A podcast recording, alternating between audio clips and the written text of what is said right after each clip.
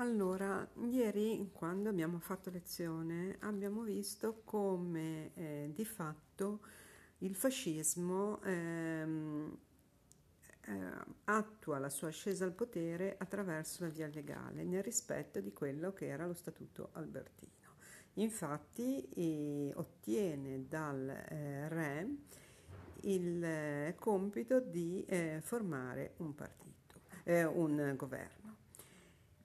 Il governo che forma ehm, Mussolini è un governo di coalizione, nel senso che eh, accoglie all'interno del proprio governo altre forze di centrodestra, eh, includendovi appunto conservatori e liberali. Questi ultimi appunto pensando di poter eh, in qualche modo all'interno del Parlamento normalizzare il fascismo. Niente di più eh, miope perché ciò non avvenne. Nel 1923 eh, Mussolini istituisce la milizia volontaria per la sicurezza nazionale. Ehm, posta come diciamo necessaria per evitare i disordini pubblici, ma di fatto all'interno di questa milizia volontaria per la sicurezza eh, nazionale, il cui acronaco è MVSN, è, è, praticamente era composta dalle camicie nere che eh, continuarono indisturbate la loro azione violenta su tutta la penisola.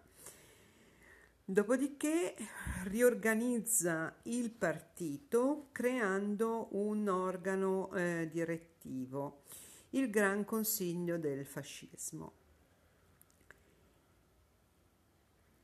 Quindi eh, già qua si vede che era difficile riuscire a reg- eh, regolamentare il fascismo in un'ottica istituzionale, legale, perché appunto l'uso della forza andava di pari passo comunque con la partecipazione del, cioè con la costituzione di un governo di coalizione. Addirittura appunto nel 1923 il Parlamento, proprio sotto la minaccia armata delle camicie nere, vota una nuova legge elettorale. Questa legge elettorale è la legge Acerbo, è una legge elettorale di impianto maggioritario.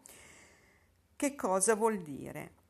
Che il partito che avesse raggiunto, il partito o la coalizione, che avesse raggiunto almeno il 25% dei suffragi part- a questo partito sarebbero spettati due terzi delle Camere dei deputati, per cui una maggioranza assoluta nel caso di votazione. L'anno successivo, nel 1924, avvengono le elezioni, elezioni anti, eh, anticipate che praticamente vengono fatte sulla base di un listone unico, cioè all'interno delle liste dei ehm, deputati da eleggere Mussolini aveva appunto inserito eh, simpatizzanti che venivano dal ehm, centrodestra e dal Partito Liberale. E quindi in questo ehm, listone c'era già una buona possibilità di ottenere un numero alto eh, di voti da parte di coloro che comunque non avrebbero mai votato un deputato appartenente al eh, Partito Nazionale Fascista, ma avrebbero sicuramente votato un liberale già conosciuto. E eh, però che cosa succede? Queste elezioni praticamente eh, furono condizionate da brogli e intimidazioni, cioè addirittura all'ingresso dei seggi eh, elettorali c'erano le camicie nere che minacciavano le persone di votare in questo quadro Giacomo Matteotti, un eh, deputato eh, socialista dell'opposizione, denuncia pubblicamente l'irregolarità del voto che cosa succede? Matteotti viene ucciso, cioè nel giugno del 1924 eh, viene rapito mentre eh, sta andando al, in Parlamento, al lavoro, quindi praticamente sotto casa viene rapito, in una colluttazione viene ucciso e il suo cadavere nascosto. Sul momento c'è un enorme movimento di, eh, di folla, di popolo contro eh, questo rapimento. Non si sapeva ancora che Matteotti stato, eh, fosse stato ucciso. E, e, e, e, quindi la popolazione si riversa nelle piazze per richiedere la liberazione di Matteotti ma è un movimento che dura tre giorni e poi si spegne perché se non è guidato, le opposizioni non sono state in grado in quel momento di guidare le folle, tutte, dai liberali ai eh, più accesi, diciamo, sostenitori della sinistra, in una, una um, protesta continua e sistematica. E allora che cosa succede? Intanto appunto nel, mi sembra ad agosto viene trovato il, ehm, il cadavere di Matteotti. E, e e a questo punto c'è un, diciamo, un poco un rivoltarsi da parte anche degli altri. Ehm, in, in, questo periodo c'è un, uh, un, caos totale dal punto di vista, diciamo, ehm, dell'organizzazione eh, del Parlamento. All'interno del Parlamento si forma quella che è la successione dell'Aventino in quanto tutti i eh, partiti dell'opposizione, che erano i socialisti, i comunisti, i popolari, i liberal democratici, eh, sapendo comunque di avere la minoranza e che Mussolini comunque sta andando avanti per la sua strada, abbandonano il eh, Parlamento per protesta. Questa si chiama la successione dell'Aventino. Vi ricordate, sull'Aventino si era praticamente raccolta la plebe romana che era ostile ai patrizi e si era rifiutata di lavorare. Però eh, era una scelta che era stata fatta per convincere Vittorio Emanuele a sciogliere le Camere e quindi a cercare un altro governo, un altro presidente del Consiglio. Vittorio Emanuele ancora un'altra volta non eh, lo attua e nello stesso tempo si cerca di trovare un'unione, una strategia un, unitaria contro il fascismo. In questo momento sembrerebbe eh, di assistere alla fine di quello che è il fascismo e eh, l'ascesa politica di Mussolini ma con un colpo di coda meraviglioso da questo punto di vista, dal punto di vista diciamo politico, Mussolini in un discorso alla Camera il 3 gennaio del 1925 si assume in Parlamento la piena responsabilità delle violenze perpetrate dai suoi uomini e quindi anche implicitamente dell'uccisione di Matteotti. E appunto con questo gesto, cioè si assume la piena responsabilità, togliendo, diciamo, pulendo il sangue dalle mani dei suoi uomini che dal suo punto di vista erano giovani, erano in qualche modo innocenti e avevano male interpretato le sue parole però nello stesso tempo rivolta la frittata e dice che lui è l'uomo forte, è colui che è in grado di guidare il Parlamento. E, ahimè, non viene cacciato, viene riconosciuto come tale e si inaugura a questo punto una stagione di dittatura alla scoperta. allo scoperto e di progressiva fascistizzazione dello Stato e della società.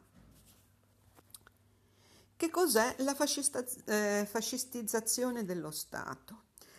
La fascistizzazione dello Stato praticamente è, eh, praticamente è ciò che permette dal punto di vista anche legislativo di eh, praticamente far decadere e le prime leggi, cioè quindi lo statuto albertino, e poter organizzare nelle mani del fascismo, inserire all'interno delle mani del fascismo quanto più potere possibile. Questo avviene attraverso l'emanazione tra il 1925 e il 1927 di provvedimenti normativi quali le leggi fascistissime che sanciscono appunto la supremazia del governo sul Parlamento. Allora, si istituisce intanto un partito unico eh? e furono adottate misure severe contro la libertà di stampa, di associazione, di insegnamento, di sciopero e contro gli oppositori fascisti che erano riparati all'estero. Non a caso, per esempio, i fratelli Rosselli vengono uccisi in Francia, dove erano scappati. Nel 1926 fu istituito appunto un tribunale speciale per la difesa dello Stato che serviva a giudicare i reati di opinione e quindi di dissenso politico eh, dal regime. All'interno del, mm, del, diritto penale vengono inseriti e varati nuovi codici anche all'interno di quello processuale. Uno di questi è ancora in vigore ed è stato istituito, eh, mentre invece un altro è stato sostituito solo nel 1988. Questi due eh, codici pre- avevano preso il nome dal ministro della giustizia Alfredo Rocco, infatti si parla di codice Rocco, dove fu reintrodotta e poi inoltre fu reintrodotta in Italia la pena di morte e venne creato l'organismo della polizia politica, l'OVRA, l'Organizzazione per la vigilanza e la repressione dell'antifascismo.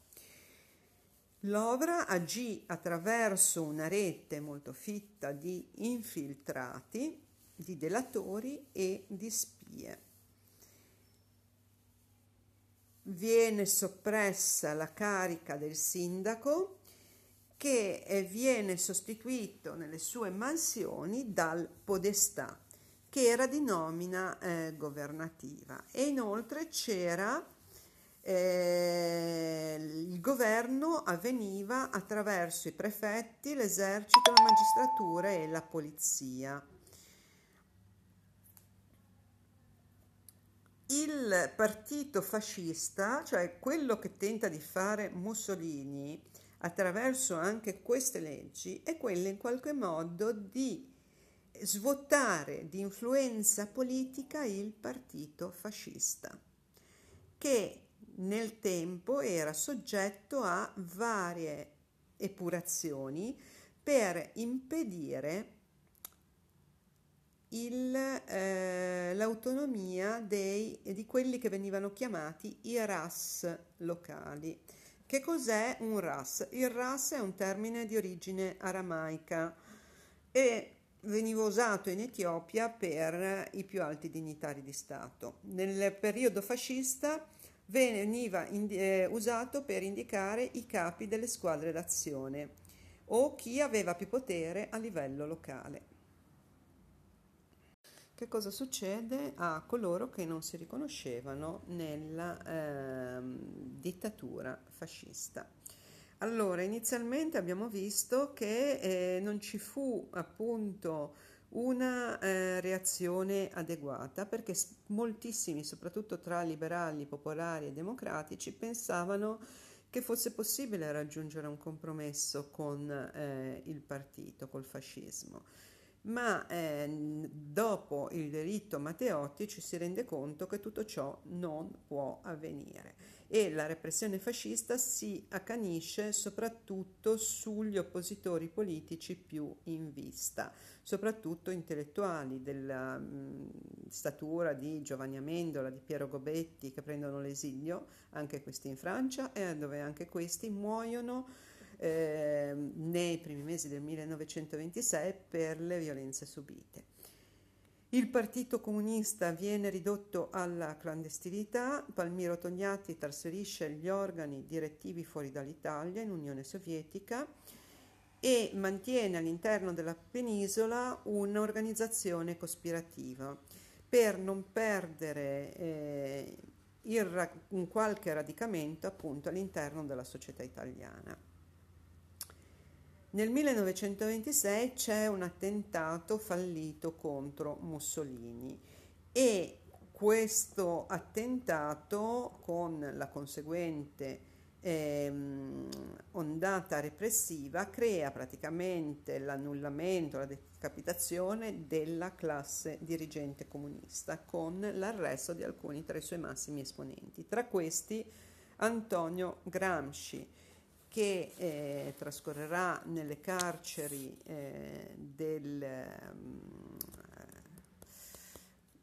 italiane oltre del regime oltre un decennio e muore per eh, emorragia cerebrale nell'aprile del 1937 perché non veniva curato e non veniva amnistiato.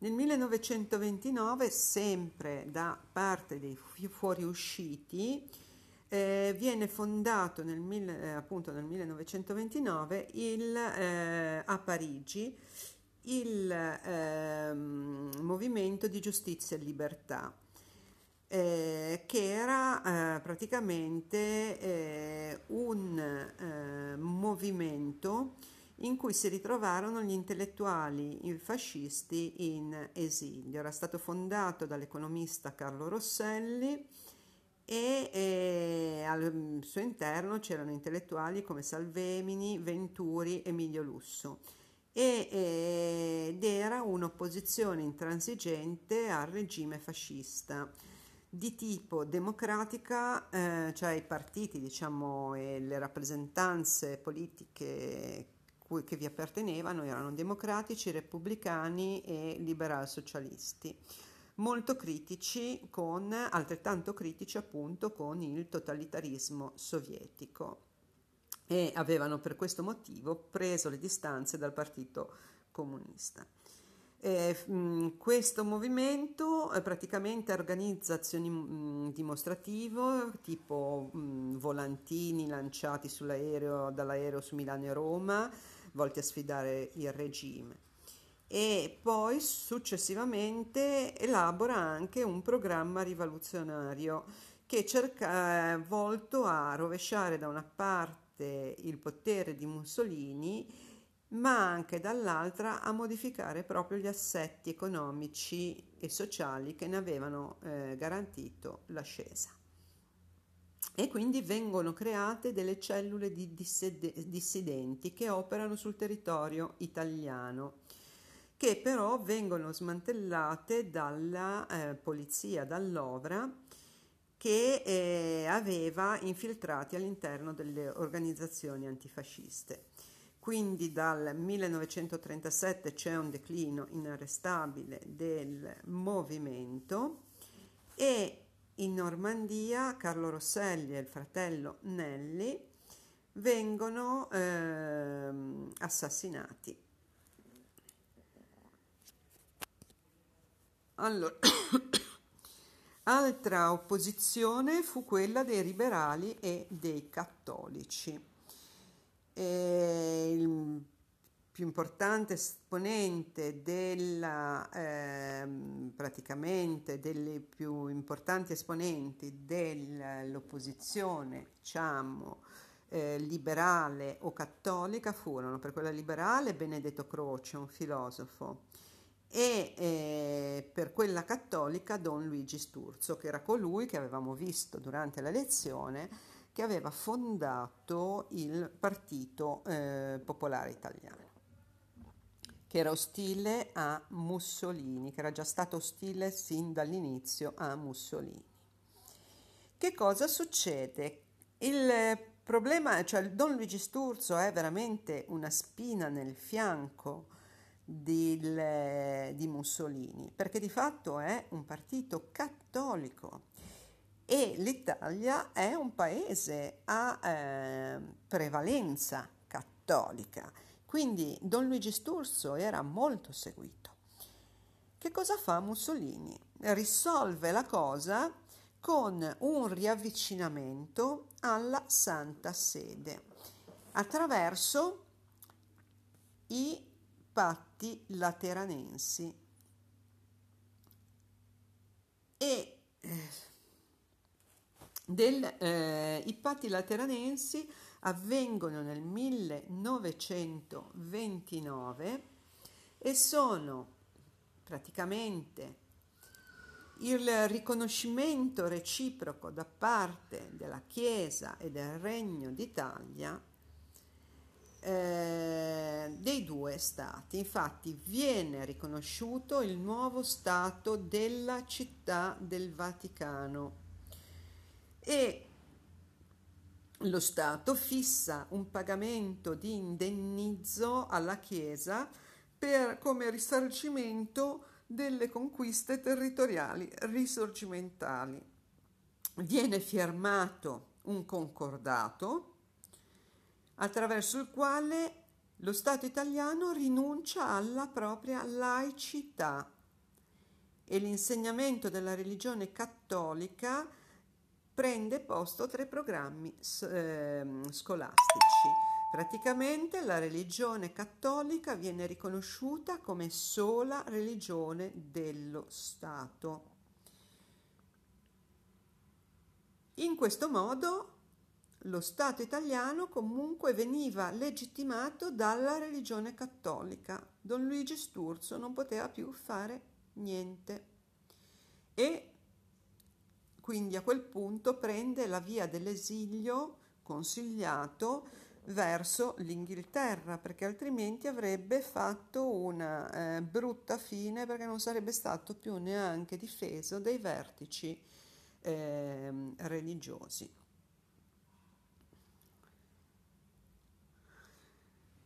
E,